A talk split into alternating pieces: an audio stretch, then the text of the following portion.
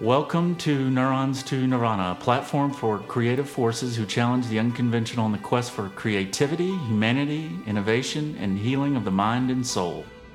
Join me, Tom Hartridge, on a journey where we celebrate experiences unbound by physical borders or traditional norms, from the inside the mind to the far reaches of the universe.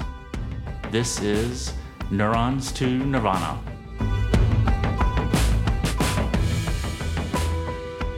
I think it is important to share why I felt the need and desire to create something like this and where my vision originated from exactly. Since before I was born, and perhaps even at the moment of conception, I had a sense of anxiety and uncertainty about what may be looming once I left the womb. I know I put my poor mother through hell, refusing to come out for two weeks. I certainly lived up to being the epitome of doubting Thomas. By the time I decided to finally enter the world, I weighed 9 pounds, 3 ounces, and was 23 inches long, damn near 2 feet. Now, you have to understand, my mom was 5'1 and only 108 pounds at that time. Thus, how big of a baby and how late I was is indicative of my nature to always question things in the world. People started to notice I was different as early as I can remember, or by the time I was six or seven years old. I remember at a very early age not wanting to follow the rules. I didn't look at life with the traditional lens like my dad, who served in the Army as a captain in the artillery and graduated from Harvard Law School. I always had a thirst for knowledge, but it was frustrating for me to learn in the conventional ways or parameters set forth in school. It was extremely chaotic to be in the education system in the late 80s and 90s as a kid with ADHD. I was inspired at a very early age by sports, music, comedy, and film. I was mesmerized with the motion of sports and watching athletes play. I resisted at times to learn in the conventional way and in the restrictive setting of school. Instead, my brain was a sponge for sports trivia and statistics of my heroes, professional athletes, as well as musicians. My brain, with great ease, would memorize the names of songs and albums by bands that my sisters were listening to, as well as anything else that caught my ear on the radio or on MTV. I was fascinated by music, but mostly it was rock and roll, rap, hip hop, and a lot of the hits on MTV. My dad would listen to classical music and try to tell me things about the composer. Very rarely would I remember or retain what he had told me, but I sure as hell could tell you about all the kinds of obscure facts about David Bowie, Tom Petty, Guns N' Roses, Beastie Boys, or U2. I used to sneak and listen to NWA, Public Enemy, Guns N' Roses tapes that my friends gave me on my sister's Walkman or stereos and memorized the names of every track and even the year when the albums were released exactly.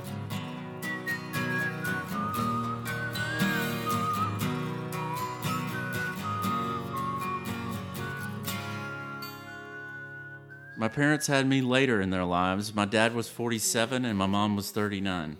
My dad was a very successful lawyer and litigator. He loved practicing law and worked a lot, and my mom ran a successful interior decorating business with my grandmother, my dad's mother. My parents loved to travel a lot, which meant that when my parents were out of town, my sisters, who were much older than me, became my surrogate parents at times. Also, I would stay with my mom's sisters, who were both great, strong, and independent ladies as well. However, I was really raised by a wonderful lady by the name of Regina Johnson. Regina raised me in a lot of ways, and I loved her so much, like she was my real, actual mom. I spent a lot of my early years as a little boy with her. She was an African American woman who, despite not having a very formal education, had a true curiosity for learning as well as encouraging creativity. She introduced me to a whole new world. Regina loved me as if I were her very own and exposed me to an entirely different world. Regina introduced me to original Delta blues of Robert Johnson, B.B. King, Chuck Berry, and Motown Records. Regina would take me to her church where I would be the only little white boy in the entire congregation. I loved the experience of listening to the choir sing gospel and thinking it was so much more fun and exciting than the church that my parents would drag me to and the sermons were definitely much less dull and boring at Regina's church.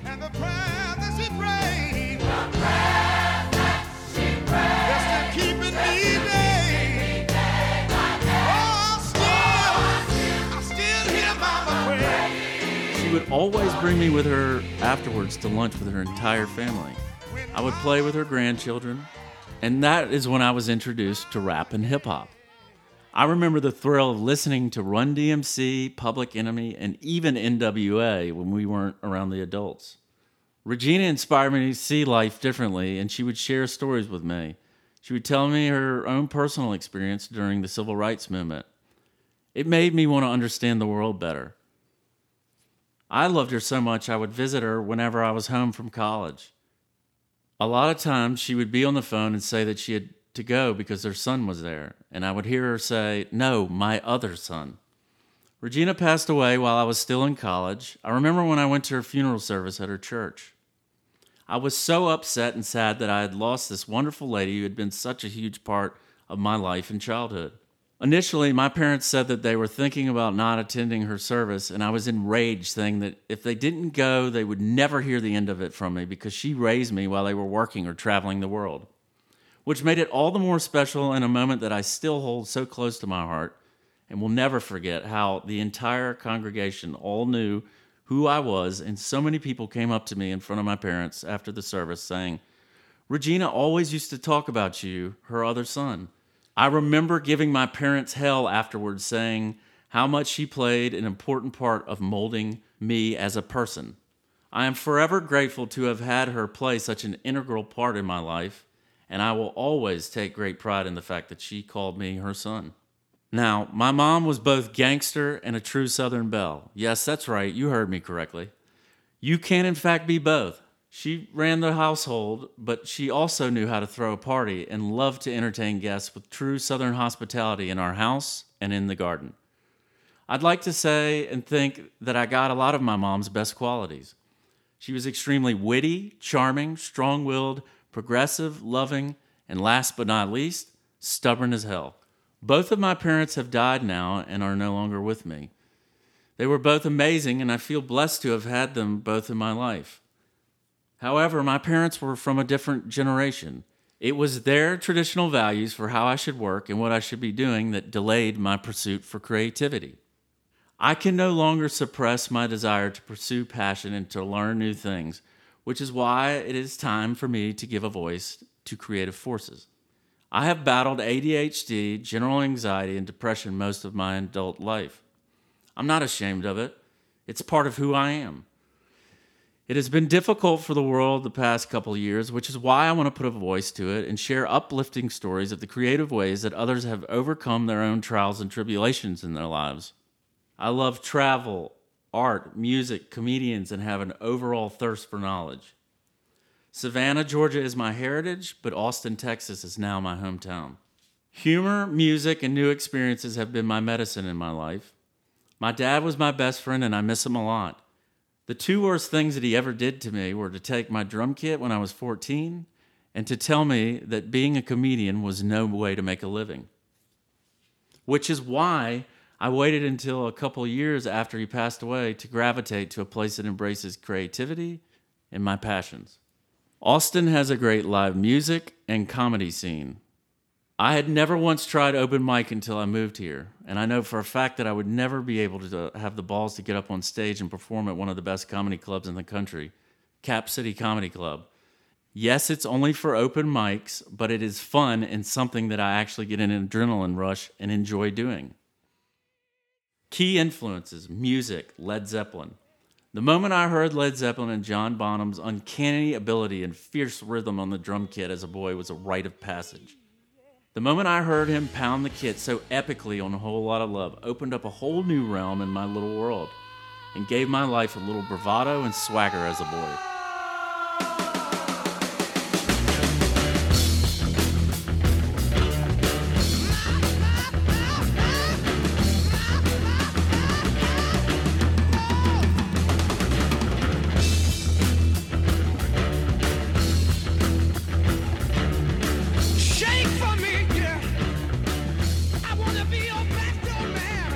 Wasn't until my adolescent years that actually listening to the lyrics of that song and interpreting them took on a whole new meaning. I can say the same about hearing Dave Grohl play the drums for Nirvana.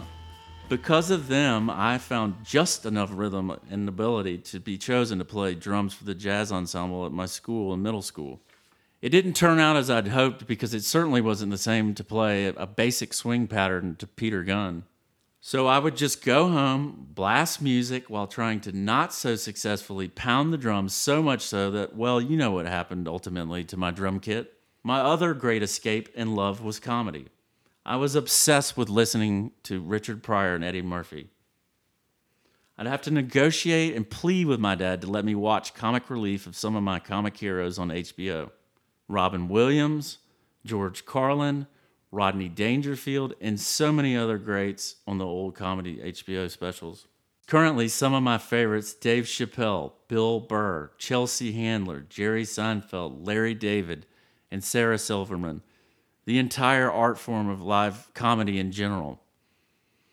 My love of history from the Middle Ages, the Renaissance, up through World War II, as well as American literature. American writers such as F. Scott Fitzgerald, Ernest Hemingway, J.D. Salinger, Tom Wolfe, and the Electric Kool Aid Acid Test. I also have to thank Jann Wenner for creating the publication Rolling Stone, which introduced me to the great gonzo journalism of Hunter S. Thompson and opened the door to have such a vast taste and catalog of music over the years. I have to thank three people who are both long term and recent transplants to the great oasis and city of Austin. I have to thank Matthew McConaughey for writing Green Lights, which gave me the strength to go back to Savannah to be my mom's primary caregiver during the final weeks of her life. I will forever cherish the fact that my sisters and I were able to protect my mom during the pandemic and to give her her final wish to pass away in the house we all grew up in, and that she loved dearly with her three children there by her side as she left us to go be reunited with her dad. I also have to thank Tim Ferriss and Joe Rogan for the inspiration that I do not have to conform and to take the great leap of faith of not being stuck at a desk working a traditional nine to five job for the rest of my life. Let's explore life through a different lens. Neurons to Nirvana is a way that I'll share stories that you may not otherwise encounter in your day to day life the way Regina used to share with me as a young boy. One might ask, why now? Because the two most significant people who gave me the gift of life, but were also my largest critics, are no longer with me. We only have one moment to pursue true passion in life. And why the name Neurons to Nirvana, one might ask? Neurons because I always want to stimulate the mind in a myriad of ways. I love to see, taste, touch, and gain new experiences in life as much as possible. I chose Nirvana because even though I was raised as a Christian, I find the teachings of Buddhism just as valuable as we all seek our entrance to the gateway to heaven or nirvana. Nirvana's album, Nevermind, was my actual first CD as a boy. I'm very proud of this fact. So here we are now. Entertain us.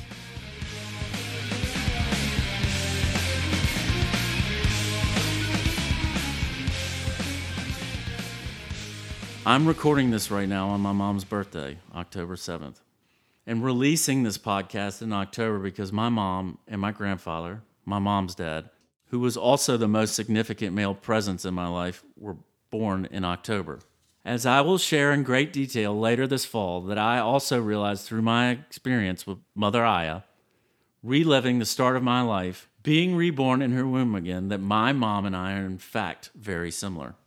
My mother used to tell me in her very distinct and unique Savannah accent, Oh, Thomas, you need to get it together. Gotta get it together and see what's happening. Wait a minute. Wait a minute. Wait a minute. Wait a minute. Join me in the journey to quench a thirst for knowledge and a passion for the unconventional as I speak to musicians, scientists, comedians, and politicians.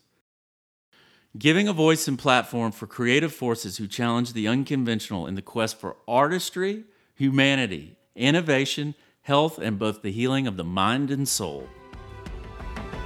Next episode, I will share with you an unreleased interview with my very special friend and the master of the B3 organ, Ike Stubblefield.